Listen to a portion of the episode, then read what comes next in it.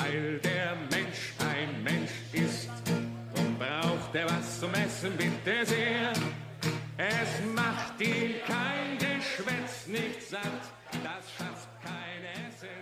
سلام وقتتون بخیر باشه من نسرین هستم و توپ تو زمین پیام بود و این همه که طولانی شد تقصیر پیامه که الان داره نگاه می‌کنه آره بعد الان پیام می‌خواد فصل هشتم برکه آتش رو بخونه برکه آتش میشه سومین کتاب از مجموعه صفایه های جان کریستوفر مترجم این کتاب محمد رضا زمانیه و واسه انتشارات کانون پرورش فکری کودکان و نوجوانانه من دارم اینجوری صحبت می‌کنم به خاطر دندونامه اینا باید بگم آره اسم بحث هشتم هستش حباب های آزادی ما و بالونهایمان برای گذشتن از اقیانوس در کشتی های مختلفی سفر کردیم.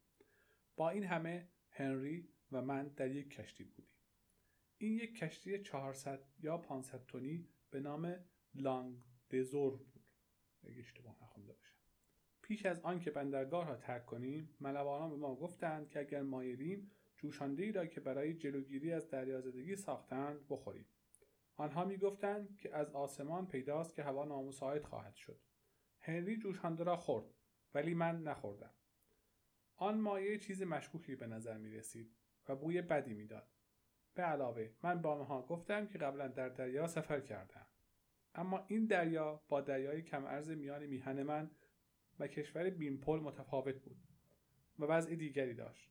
بادی که از شرق می‌زد ما را از میان امواج متلاطم به جلو میراند. بر سر موجها شلاق می‌زد و قطره های آب را به هوا میپراند. این بادی بود که ما می‌خواستیم. تا آنجا که ممکن بود بازبانها را برافراشته بودند تا از آن باد بیشترین استفاده را بکنند کشتی لارن زیر آسمانی که به آهستگی رو به تاریکی می‌رفت گرچه خیلی از ظهر نگذاشته بود سینه بر آب میسایید کشتی به این سو و آن سو تلو تلو می‌خورد به هنگامی که موج بالا می آمد دماغش را در آن فرو می برد و هنگام بالا آمدن از زیر موج کف به اطراف می پاشید.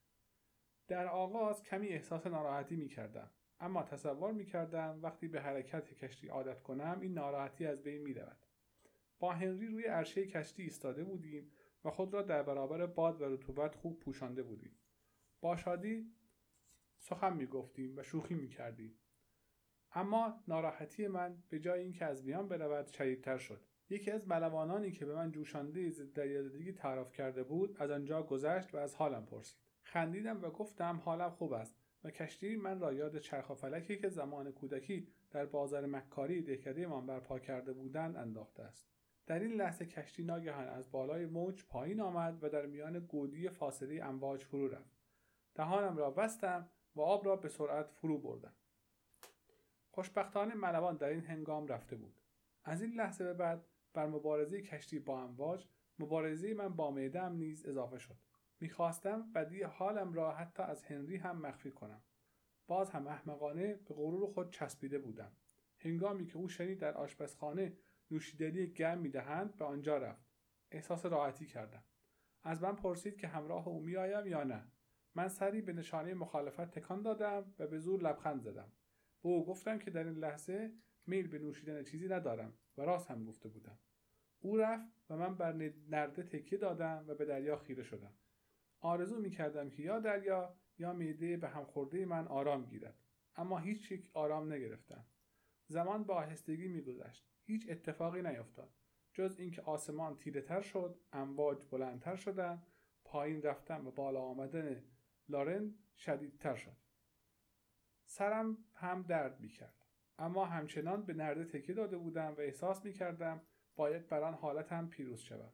کسی به پشتم زد. هنری بود. گفت ویل هنوز اینجایی؟ عاشق هوای تازه دریا هستی؟ نجوا کنان چیزی گفتم یادم نیست چه گفتم. هنری ادامه داد من با ناخدا صحبت کردم. او می‌گفت ممکن است هوای بدی در پیش داشته باشیم. با نوآوری روی خود را به سوی او برگرداندم. هوای بد؟ دهانم را باز کردم چیزی بگویم. اما پس از چند لحظه فکر دوباره آن را بستم. هنری با نگرانی پرسید حالت خوب است ویل؟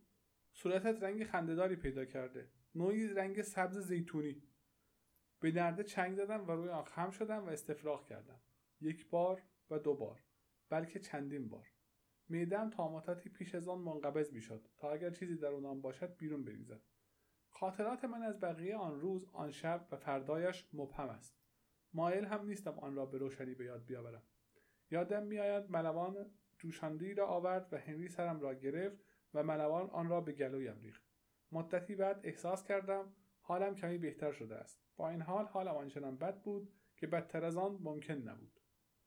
به تدریج وضعم بهتر شد. صبح روز چهارم گرچه هنوز حالت تهوع داشتم کم کم احساس گرسنگی کردم.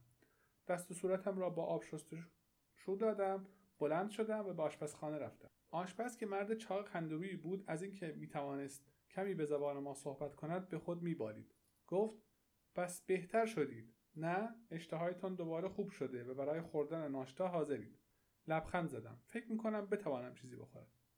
خوب است خوب است. پس این هم ناشتایی مخصوص شما. تازه آن را پختم.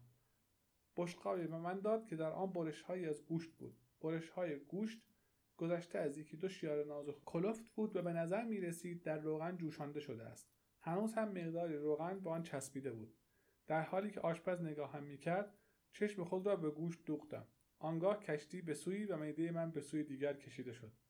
با شتاب بشقاب را زمین گذاشتم و تلو تلو خوران به طرف عرشه کشتی دویدم. صدای خنده شادمانی آشپز را که در پلکان زیرین کشتی در پشت سر من تنین میانداخت میشنیدم. با این همه روز بعد حالم کاملا خوب شد. پس از بیغذایی اجباریم اشتهایم زیاد شد. در چنین حالتی هر غذایی برایم لذیذ بود. ولی واقعا غذا خیلی خوب بود. آن وقت فهمیدم گوشت کلوف و روغندار یکی از حیله های قدیمی آشپز کشتی بود و او شیفته شوخی های عملی و نتیجه بخش بود. علاوه بر این هوا نیز بهتر شد. موجها هنوز بلند بودند ولی دریا بیشتر آبی بود. زیر آسمان صاف که جز مقداری ابر پراکنده در آن چیزی نبود در آب منعکس می‌شد. باد سوی جنوب غربی میوزید اما خیلی آرامتر از گذشته. از نظر پیشرفت کشتی این مسیر خوبی برای وزیدن باد نبود و برای استفاده از باد لازم بود برای برافراشتن بادبانها کوشش زیادی شود. هنری و من آمادگی خود را برای کار اعلام کردیم ولی آنها به طور قاطع و معدبانه کمک ما را رد کردند. متوجه شدیم که دستها و انگشتان بی تجربه ما بیشتر از که کمکی باشد مانعی خواهد بود. به این ترتیب ما کاری نداشتیم جز اینکه به دریا و آسمان و مصاحبت یکدیگر فکر کنیم. هنگامی که هنری برای نخستین بار از قاره غربی بازگشته بود متوجه تغییری در او شده بودم. در خلال آن تابستان طولانی که به بالون سواری مشغول بودیم بیشتر به این حقیقت پی بردم. این تنها یک تغییر بدنی نبود گرچه خیلی بلندتر و لاغرتر شده بود. فکر می کردم تغییری در خلق و خوی او نیز به وجود آمده است. خوددارتر شده بود و من احساس می کردم به علت آن است که چیزهای بیشتری برای پیش خود نگه داشتن دارد. احساس می کردم از خودش به هدفهایش در زندگی مطمئنتر شده است. منظورم هدفهایی کاملا غیر از هدف مشترکمان یعنی غلبه بر اربابان بود. ولی ما در تپه ها یک زندگی مشترک داشتیم و برای رازداری و پوشاندن چیزهای محرمانه فرصت و تمایل اندکی داشتیم. اینک در این روزهای طولانی و آفتابی تابستان در دریایی که از چهار طرف گسترده بود اندکی دریافتم که هدفهایش چه می‌تواند باشد گاهی که به زندگی بعد از انجام هدف اصلیمان فکر می کردیم و به دنیایی که پس از آزادی کامل آن از چنگ سپایه ها ممکن بود به وجود آید می اندیشیدیم چشماندازم تیره و مبهم بود و تا حدودی بر تفریح متمرکز می شدم. من به یک زندگی پر از شکار، اسب سواری و ماهیگیری می اندیشیدم و تصور می کردم روزی خواهد آمد که دیگر سپایه ها در خط افق با قام های طولانی حرکت نمی کنند و ما بر زندگی و سرنوشت خود حاکم هستیم و شهرهایی ساخته شدهاند شهرهایی برای سکونت انسانها. همه این تفریح های معمولی را در آن هنگام صد مرتبه دلپذیرتر جلوه می‌داد. اما تفکرات هنری با تصورات من بسیار متفاوت بود. نخستین سفر او از روی اقیانوس خیلی در اثر گذاشته بود. او و همراهانش در فاصله زیادی از شمال شهر از کشتی پیدا شده بودند. در سرزمینی که مردم آنجا به زبان ما ولی با لحجه ناشناخته سخن می‌گفتند. او تحت تاثیر این واقعیت قرار گرفت که هزاران کیلومتر آن سوی دریاهای ناشناس می‌تواند سخن بگوید و سخنش فهمیده شود. حال آنکه وقتی او و من از یک باریک آبی که تنها 37 کیلومتر عرض داشت گذشتیم و به کشور بیمپل آمدیم نمی توانستیم با کسانی که در آن سرزمین میزیستند گفتگو کنیم. او سعی کرده بود با توجه به این نکته درباره اختلافاتی که پیش از آمدن اربابان میان انسانها وجود داشت عمیقتر بیاندیشد. اربابان که خود از یک نژاد و از یک سرزمین بودند و به یک زبان سخن می‌گفتند چنین اختلافاتی در میان انسانها برایشان نامفهوم بود. گرچه در استفاده از این اختلافات کوتاهی نمی‌کردند. به نظر او انگیز بود که چنین اختلافاتی وجود داشته باشد. انسانهایی بدون هر گونه دلیل موجه راه بیفتند تا انسانهای دیگر را به قتل برسانند. فقط به این علت که آنها را تابع خود سازد. من گفتم درست است آنها صلح را آوردند. اما چه صلحی؟ صلحی در میان گلی حیوان اهلی. هنری گفت بله درست است. اما معنی آزادی باید این باشد که انسانها یکدیگر را بکشند. انسانها دیگر علیه یکدیگر نمی جنگند همه ما مانند بیمپل فریتز و دوست تو والت که از سرزمین های مختلفی هستیم ضد دشمن مشترک می جنگیم. حالا آنها همراه هم می جنگند ولی بعدها هنگامی که اربابان را نابود کردیم چه اتفاقی خواهد افتاد؟ خب ما متحد باقی میمانیم. ما درس خود را آموختیم. مطمئن هستی؟ اطمینان دارم. باور, باور... باور نکردنی است که انسانها دوباره یک پارچگی خود را از دست بدهند. برای چند لحظه خاموش ماند و به نرده های سمت راست کشتی تکیه داده بودیم. فکر کردم در آن دورها چیزی می‌بینم که برق می‌زند ولی اندیشیدم که این خطای بسری است. آنجا چیزی نمی‌توانست وجود داشته باشد. هنری گفت ولی احتمالش هست ویل. من به این موضوع خیلی فکر می‌کنم. نباید چنین اتفاقی بیفتد. ولی برای اینکه از اتفاق نیفتادن مطمئن شویم احتمالا به کوشش سختی نیازمندیم. من پرسش های دیگری کردم و او به آنها پاسخ داد. به نظر می رسید کار کردن برای حفظ وحدت در میان ملت های دنیای آزاد را هدف اصلی خود قرار داده بود. من از این حرف تا اندازی تحت تاثیر قرار گرفتم ولی کاملا متقاعد نشدم. می‌دانستم که در گذشته بین انسانها اختلافاتی وجود داشته است. ولی این به آن علت بود که انسانها چیزی را که آنها را متحد کند مانند آنچه که ما را در مبارزه علیه اربابها متحد کرده بود نداشتند. پس از اینکه یک بار به چنین اتحادی برسند تصور اینکه روزی آن اتحاد را از دست بدهند ناممکن خواهد بود. هنگامی که این جنگ تمام شود او مشغول گفتن چیزی بود ولی من بازوی او را گرفتم و حرفش را قطع کردم. آنجا چیزی دیده می شود من قبلا هم آن را دیدم ولی مطمئن نبودم درخشندگی کوچکی است. یعنی ممکن است چیزی مربوط به سپایه ها باشد؟ آنها می توان روی دریا حرکت کنند. هنری گفت دیدن آنها در وسط اقیانوس خیلی عجیب است. او خیره به آنجایی که من اشاره می کردم نگاه کرد. چشمک زن نور دوباره آغاز شد. او گفت برای یک سپایه ارتفاع خیلی کمی است. چندان بالاتر از سطح آب نیست. فکر می کنم یک ماهی پرنده باشد.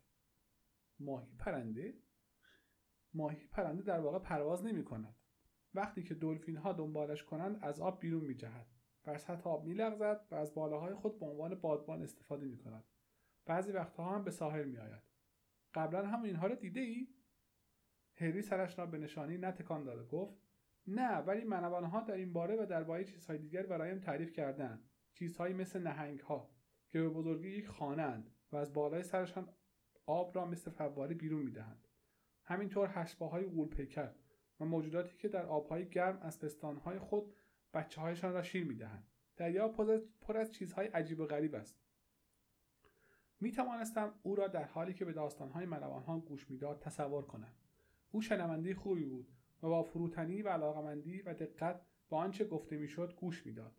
این نیز تغییر دیگری بود که در او آن پسره که گستاخ بیفکری که من میشناختم به وجود آمده بود. فهمیده بودم که اگر پس از پیروزی ما نیاز به ایجاد همبستگی میان انسانها وجود داشته باشد هنری از اولین کسانی است که در این راه پا به میان بگذارد. در وضعی که ما در آن بودیم بیمپل در میان دانشمندان اهمیت یافته بود. فریتز به عنوان یکی از بهترین فرماندهان ما شناخته شده بود. حتی من اساسا به یاربختی لحظه های درخشش و افتخار خود را پیدا کرده بودم هنری کمتر موفق بود. گرچه این به علت خطای خود او نبود ولی در دنیای آینده او می توانست از هر یک از ما با ارزشتر باشد. در هر صورت اربابان هنوز کامل شکست نخورده بودند. گرچه چیزی زیادی هم به شکست کامل آنها نمانده بود. آخرین مرحله سفرمان از میان دریاهای گرم میگذشت. ما از نخستین سفر هنری پیشتر به جنوب می‌رفتیم. و آنجایی که قرار بود در ساحل پیاده شویم نزدیک پایگاه دوم ما در دل کوهستان بود که حدود 180 کیلومتری شرق شهر قرار داشت. پایگاه نخست ما که ماشین های پرنده از آنجا پرواز کرده بودند پس از شکست حمله خالی گذاشته شده بود. پشت سر ما باد به طور یک نواخت از شمال شرقی میوزید. به من گفته بودند که این باد در سراسر سال تقریبا بدون تغییر میوزد. هنگامی که زیر وزش این باد قرار گرفتیم با شدت بیشتری به جلو رانده می‌شدیم. دریا پر از جزیره بود از همه شکل و همه اندازه. بعضی کوچک بودند و بعضی چنان بزرگ که اگر ملوانان به من نگفته بودند ممکن بود آنها را به جای خود قاره بگیرم. از نزدیکی بسیاری از آنها گذشتیم. تپه های سبز شنهای طلایی و درختانی با سابقه های پرمانند که در نسیم تکان میخوردند. همگی یادآور زمین قاره بودند. به نظر می رسید تنها جزیره های بزرگ مسکونی هستند. و اربابان در ذهن مردم کلاهدار آن نواحی نسبت به بقیه جزیره ها ترس و وحشتی به وجود آورده بودند پیاده شدن و در جستجوی آنها جالب و هیجان انگیز به نظر می رسید. شاید پس از اینکه ماجرا تمام می شد یقین داشتم که هنری خوب می تواند به تنهایی در این باره سخن پردازی کند. در هر صورت از این نظر من چندان به درد او نمیخوردم. سرانجام غروب در ساحل پهلو گرفتیم و از کشتی پیاده شدیم. تا استواری ناآشنای زمین سخت را زیر پای خود احساس کنیم و دریابیم که دوباره در سایه دشمن قرار گرفتیم. اسباب و تجهیزات خود را شبانه از کشتی پیاده کردیم و فردای آن روز در زیر پوشش جنگل جا دادیم. کار ما دشوار بود. از آن بدترین که میبایست بارانهای سیلاسایی را تحمل می‌کردیم این بارانها به هیچ یک از بارانهایی که دیده بودم شبیه نبود گویی از آسمان نهر آب پایین میریخت در مدت چند ثانیه تمام لباسهایم خیس می‌شد. با این همه صبح فردا آفتابی به گرمی از میانی برگهای درختان ناآشنا تابید. در آن نزدیکی در زمین صافی در جنگل رفتم و در آنجا خود را گرم و لباسهایم را خوش کردم. قبلا که با باران از زمین بالا رفته بودیم این منطقه تقریبا در سمت مشرق به نظر می رسید می توانستم خط ساحل را همراه با جزایر کوچک ساحلی ببینم. چیز دیگری هم بود که چند کیلومتر دورتر بود ولی واضح بود و در نور درخشان استوایی خیلی کوچک به نظر می رسید آن یک سپایه بود. چند روز طول کشید تا به پایگاهمان رسیدیم و برای تکمیل مقدمات کار یک هفته دیگر صرف کردیم. پس از آن تنها کاری که برای ما مانده بود انتظار کشیدن بود. قبلا نیز تصور می کردم صبر و حوصله داشتن را یاد گرفتم. ماهای طولانی تمرین برای مسابقات هفته های به ظاهر پایان ناپذیری بیکاری اجباری در غارها روزهایی که کنار رودخانه برای هجوم به شهر آماده می شدیم به تصور من کار آزموده کرده بود اما چنین نبود. این انتظار از نوعی کاملا متفاوت بود. انتظاری بدون مدت معین در آماده باش دائمی. ما وابسته به تصمیمات انسانها یا حتی اربابان نبودیم بلکه وابسته به خواست نیروی بزرگتری بودیم. نیروی طبیعت. ستاد نقشه کشی ما که بیمپل هم عضو آن بود با کسانی که در مأموریت گذشته به صفوف خود کشانده بودیم و آنهایی که تمام مدت زندگی خود را در آنجا زیسته بودند و در زمین و هوای آن را میشناختند مشورت کرده بود. نیازمند بادی بودیم که ما را بالای شهر ببرد یعنی بادی که از شمال شرقی بوزد. در واقع این همان باد معمولی آنجا بود که در مرحله آخر سفرمان ما را به ساحل رسانده بود. در این موقع سال این باد به طور دائمی میوزید. اما بدبختانه این باد در این نواحی خاکی در آرامش استوایی که در جنوب و غرب حاکم بود به تدریج از میان می‌رفت. اگر قرار بود بالانهای ما در هوا بی حرکت نمانند یا از هدفمان دور نشویم میبایست منتظر باد نیرومندتری میماندیم. از این رو قرارگاه هایی هر چقدر نزدیکتر به شهر برپا کردیم که وظیفه آنها این بود که به وسیله کبوتر برای ما پیام بفرستند که در چه زمان بادی به قدر کافی نیرومند در آن جهت بیوزد تا زمانی که این پیغام فرستاده می‌شد کاری نمی‌توانستیم بکنیم. دسته ما دسته ما قبل آخر بود که وارد این قاره شده بود. دسته بعدی یک روز بعد آمد. با اینکه کسان زیادی بودند که پیشتر از ما انتظار کشیده بودند من کمتر از همه تاب تحمل این وضع را داشتم. طاقتم تاق شده بود و به کمترین اشاره عصبانی می شدم. سرانجام کسی به تنه من گفت که تو آنقدر از هیجان پر شده ای که برای هوا رفتن احتیاج به بالون نداری. من از گفته او خشمگین شدم و به سویش حمله بردم و به سختی با هم دعوا کردیم تا آنکه ما را از یکدیگر جدا کردند. عصر آن روز فریس با من صحبت کرد. ما در خیمه ای بودیم اما خیمه مانند اغلب اوقات از چند جا چکه می کرد. جلوی بارانهای این سرزمین به آسادگی نمی‌شد. با پارچه‌ای که از آن خیمه درست می‌کردند گرفت. وقتی ساش مرا سرزنش می‌کرد صدای خشخش خیمه بلند شده بود. من گفتم که متاسفم ولی به نظر نمی رسید خواهی برای او تاثیر گذاشته باشد. او من گفت تو قبل از هم متاسف بودی ولی بدون فکر به کارهایت ادامه می دهی و جنجال به پا می کنی. ما در اینجا تا به تحمل اختلافات را نداریم. میبایست با هم زندگی و کار کنیم. من گفتم می‌دانم رفتارم را بهتر می‌کنم. به من چشم دوخت می‌دانستم همان گونه که من بسیاری به او علاقمندم او نیز به همین به من همین احساس را دارد. ما زمان درازی را در سختی ها و خطرها با هم بودیم. با این همه قیافه او عبوس بود. گفت همانطور که می‌دانیم مسئول حمله من هستم. یولیوس و من پیش از آن یکدیگر را ترک کنیم درباره بسیاری چیزها گفتگو کردیم. او به من گفت که از هر کسی که مطمئن نباشم او را از دسته حمله کنار بگذارم. ویل او مخصوصا درباره تو حرف زد. یولیوس من را دوست می داشت ولی وظیفه خود را مقدم می دانست. همچنان که فریتز همواره چنین بود. من از فریتز خواستم که آخرین فرصت را به من بدهد. سرانجام موافقت کرد. ولی این آخرین فرصت بود. اگر دردسری درست می‌شد که پای من هم در میان بود او به خود این زحمت را نمی‌داد که دریابد تقصیر با کیست میبایست کنار گذاشته می‌شد روز بعد هنگام تمرین معمولی ما با بالانها آن کسی که قبلا با او دعوا کرده بودم به تصادف یا به عمد مرا هل داد. تعادلم را از دست دادم. نه تنها بازویم به صخره خورد بلکه روی قط... بلکه روی قطعی از گل چسبنده افتادم. چشمانم را بستم و پیش از آنکه برخیزم دست کم پنج ثانیه به همان حال ماندم. لبخندی بر چهرم بود و دندانهایم را سخت به هم میساییدم. صبح روز بعد کبوتری که از گلولای کثیف شده بود از میان باران آمد و روی چوب جلوی قفس خود نشست. حلقه کوچکی از کاغذ به پایش بسته بود. روی هم رفته دوازده بالان داشتیم که در هر کدام فقط یک نفر می نشست تا بتوانیم حداکثر ماده منفجره را حمل کنیم. این مواد به شکل محفظه های فلزی بودند. چیزی شبیه های فلزی شیاردار که در های شهر بزرگ یافته بودیم. اما بسیار بزرگتر. بالا کشیدن آن از روی لبه زنبیل کار زیاد آسانی نبود. به هر کدام فیوزی نصب شده بود. چهار ثانیه پس از کشیدن زامن آن سبب انفجار می‌شد. بیمپل برای من توضیح داد که باید این محفظه ها را از ارتفاع 45 متری رها کنیم. این محاسبه بر اساس چیزی بود که یکی از دانشمندان مشهور قدیم به نام نیوتون آن را کشف کرده بود. او کوشش کرد موضوع را توضیح دهد ولی این از فهم ما دست کم از فهم من خارج بود. منظورش این بود که اگر جسمی در هوا رها شود در ثانیه اول مسافت حدود 5 متر طی می کند حالا اگر بخواهیم مسافت طی شده بعدی را حساب کنیم باید مسافت طی شده اولیه را دوباره در ثانیه بعدی ضرب کنیم. به این ترتیب جسم در ثانیه اول 5 متر سقوط می کند در ثانیه دوم 20 متر در ثانیه سوم 45 متر. به او گفته او ثانیه چهارم موقعی بود که برای عمل کردن به انفجار بمب در نظر گرفته شده بود. ما این کار را با غیر غیرواقعی بارها تنظیم کرده بودیم و یاد گرفته بودیم فاصله رسیدن تا زمین را برآورد کنیم و زمان و دیگر مسائل را به دقت در نظر بگیریم.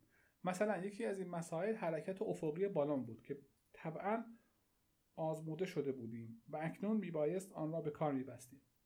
بالونها با فاصله دو ثانیه از یکدیگر به سوی آسمان خاکستری و بارانی بالا رفتند. بادی که از سوی اقیانوس میوزید ما را به جلو میراند. فریتز که خودش پیش از همه رفته بود دستورهای لازم را به ما داده بود. من ششمین نفر بودم و هنری دهمین وقتی از زمین رها شدم و به سوی آسمان رفتم به پایین و به چهره هایی که به سرعت کوچک می شدن نگاه کردم بیمپل را دیدم که به بالا نگاه می کند. گرچه باران شیشه های نکش را تار کرده بود با این حال از درون آنها خیره نگاه می کرد.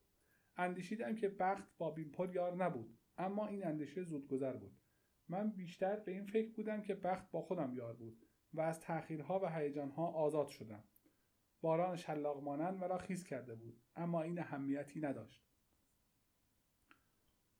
ما در این خط طولانی که هنوز بینظمی هایش دارم به چشم می‌خورد بالا می‌رفتیم. سرزمینی که از بالا به آن مینگرستیم سرزمین غریبی بود که از تپه های کوتاه به شکل های مختلف ساخته شده بود. تپه ها هم از جنگل های انبوه پوشیده شده بودند که تقریبا تا خط خاکستری رنگ ساحل اقیانوس امتداد داشت. باران در بادی که ما را جلو میراند به صورت یک نواخت میبارید و در راه پشت سر هم دهان میگشودند. اما به تدریج تپه ها صاف شدند و جنگل ها جای خود را به مزارع غلات دادند. اینجا و آنجا دهکده های کوچکی دیده می‌شد که خانه های سفید داشتند. بعد رودخانه ای پیدا شد و ما برای مدتی در امتداد مسیر آن حرکت کردیم. تغییرات کوچک باد خط بالونها را بر هم می‌زد و آنها را پراکنده می‌کرد. بعضی از بالونها بهتر از دیگران پیشروی می‌کردند. از این تأسف خوردم که بالون من عقب افتاده است. ما دو دسته اصلی را تشکیل می‌دادیم. نه نفر که جلو بودند و سه نفر دسته عقبی را تشکیل می‌دادند. هنری نیز یکی از این سه نفر بود. برایش دست تکان دادم. او نیز چنین کرد. آنقدر نزدیک نبودیم که بتوانم از قیافش چیزی بفهمم. رودخانه را گم کردیم. ولی کمی دورتر دوباره به آن یا به رودخانه دیگری رسیدیم. اگر این همان رودخانه قبلی بود باید گفت که پهندر شده بود.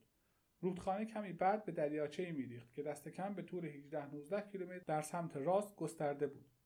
زمین زیر پای ما توهی و خالی از زندگی بود و سیاه و سوخته به نظر می رسید. این بخشی از منطقه گرداگرد شهر بود که اربابان به عنوان یک اقدام دفاعی آن را بایر رها کرده بودند.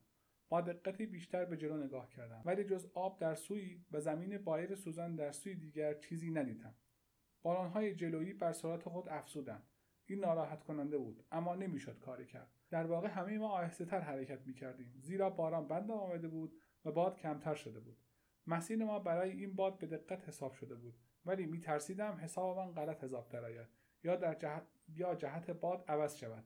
در این صورت از هدف خود منحرف می شدیم و سرگردان بالای دریا در هوا شناور می ماندیم.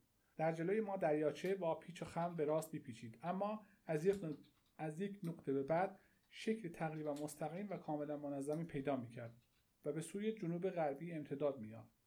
این در واقع کانالی بود که پیشینیان ساخته بودند تا کشتی های بزرگشان بتوانند از طریق آن از یک اقیانوس به اقیانوس دیگر بروند. در کانال کشتی وجود نداشت اما چیز دیگری بر روی آن پا گشوده بود. یک سوسک غولاسای زرین با پوسته سبز. حسابها غلط نبود. درست زیر پایمان سومین شهر اربابها قرار داشت. فرصتی برای اندیشیدن در این باره نداشتم. توجه هم به چیز دیگری شد که در زمین سمت چپ ظاهر شد. ظاهرا سپایی از راه معمولی خود به پایگاه باز میگشت اما با دیدن خوشه ای از حبابهایی که در هوا شناور بودند کمی صبر کرد. سپس مسیرش را تغییر داد. وقتی نخستین بالون به صد قدمی دیوار رسید سپایه حمله را شروع کرد. چنگکی شلاق کشان نزدیک آمد. ولی چون سرنشین بالون با بیرون ریختن وزنها از وزن بالون کاست و آن را بالا برد چنگک دوباره به حرکت درآمد. این بار به نشانه زد. بالون در هم شکست و همراه زنبیل آن به زمین تاریک و خیس سقوط کرد. سپایه مانند مردی بود که در حالت کشتن حشرات است. دو بالون دیگر از گروه جلویی سرنگون شدند و بالونهای دیگر از چنگ سپایه در رفتند. نخستین بالون بالای شهر رسید. چیزی از آن افتاد. من شمردم. یک دو سه. اتفاقی نیفتاد بمب منفجر نشد. دوباره بالون دیگر به سمت چپ منحرف شد و هدف خود را از دست داد. ولی سه بالون باقی مانده بودند و در حال عبور از روی گنبد عظیم بلور سبز بودند. بمب دیگری افتاد.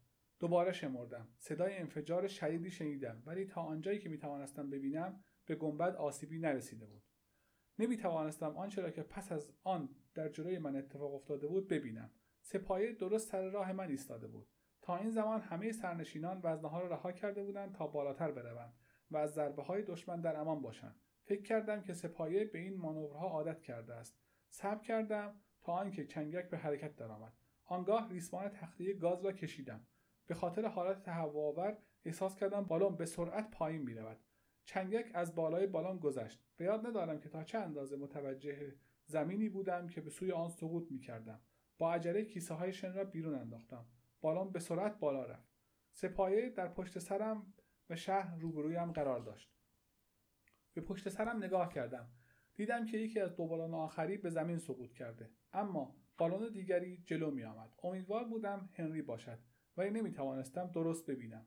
صدای دو انفجار دیگر را شنیدم. ولی گنبت شهر همچنان بر جای مانده بود. باران من بر بالای سر گنبد بود. می توانستم در زیر پایم از ورای رنگ سبز نیمه شفاف آن سر هرمهای داخل آن را ببینم. ارتفاع من تقریبا درست بود. گویی پس از حرکت فرارآمیزی که مجبور به انجام آن شدم درستی موقعیتم بیشتر در اثر خوششانسی بود تا چیز دیگری. پایینتر آمدم. ضامن فیوز بمب را کشیدم و به زور آن را تا لبه زنبیل بالا آوردم. لحظه ای درنگ کردم. سپس آن را انداختم. بالن در اثر سبک شدن وزنه بالا رفت. ثانیه ها را شمردم. درست پیش از ثانیه سوم بمب به گنبد خورد. روی آن لغزید و روی انحنای گنبد به پایین غلطید بالا رفتم. وزش باد به سختی تکانم داد. در حالی که از نومیدی سخت ناراحت بودم دیدم که در گنبد بلورین اثری از شکاف پیدا نشد. تنها یک امید باقی مانده بود. یک حباب ظریف برای شکستن کاسه سنگ پشت نیرومند بیگانگان. و این آخرین امید هنری بود. او را از رنگ پیراهنی که پوشیده بود شناختم. او در مرکز گنبد و به فراز شهر حرکت می‌کرد ولی نه در ارتفاعی که بیمپل و دانشمندان توصیه کرده بودند. به او نگاه کردم. پایین آمد. پایین آمد. زنبیل به سطح گنبد مالیده شد. ناگهان فهمیدم می‌خواهد چه کار بکند. هنری عدم موفقیت ما را که در جلوی او بودیم دیده بود و علت آن را دریافته بود. دانشمندان ما گفته بودند که بمبها به آن اندازه نیرومندند که بلور گنبد را در هم بشکنند. زیرا قطعه های شکسته شده شهری که بر آن پیروز شده بودیم مورد آزمایش قرار گرفته بود. اما بمب میبایست در حال برخورد با گنبد یا خیلی نزدیک آن منفجر می‌شد. بمبهایی که ما انداخته بودیم هنگام انفجار به دلیل کمانه کردن از گنبد فاصله داشتند و برای هنری هم امید موفقیت بیشتری نمی‌رفت. اما کار گذاشتن بمب موضوع دیگری بود. عبور من از کنار و نزدیک لبه گنبد بود. و انحنای سراشیبی آن نیز پایین بود. اما هنری این بخت را داشت که بالای مرکز گنبد باشد. گنبد به قدری بزرگ بود که انسان بتوانست در مرکز آن به آسانی راه برود. ذهن من پر از امید و پر از وحشت بود. زنبیل دوباره به گنبد خورد. بالا رفت و باز پایین آمد. هیکل کوچکی را از دور دیدم که میکوشید چیزی را بلند کند. می‌خواستم فریاد بزنم که بم را همانجا بیانداز. زیرا ممکن بود بم همانجا بیستد یا اینکه کمی بلغزد و بر اثر تماس متوقف شود. ولی فهمیدم که فایده ندارد. من به او چشم دوختم. هنری بر لبه زنبیل مشغول تلاش بود. باران رها شده از بار کیسه های شن به سرعت در آسمان خاکستری تیره رنگ بالا می‌رفت. هنری پشت خم کرد. همچون مورچهای در برابر آن گنبد وسیع درخشان ایستاده بود. او پشت خم کرد و چیزی را در بغل گرفته بود. رویم را برگرداندم.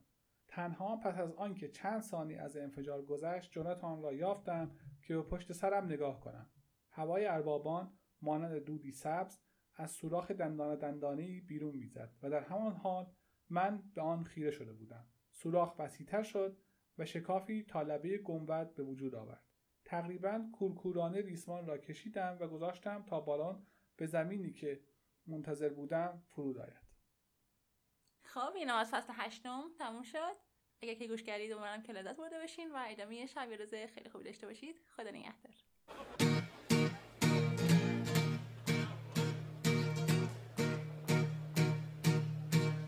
Und weil der Mensch ein Mensch ist, drum braucht er was zum Essen, bitte sehr. Es macht ihn kein Geschwätz nicht satt, das schafft kein Essen her.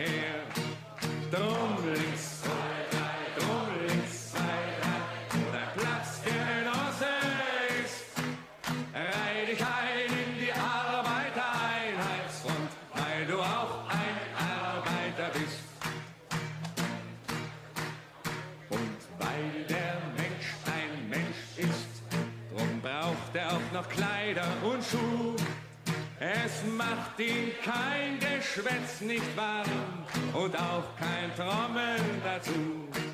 Drum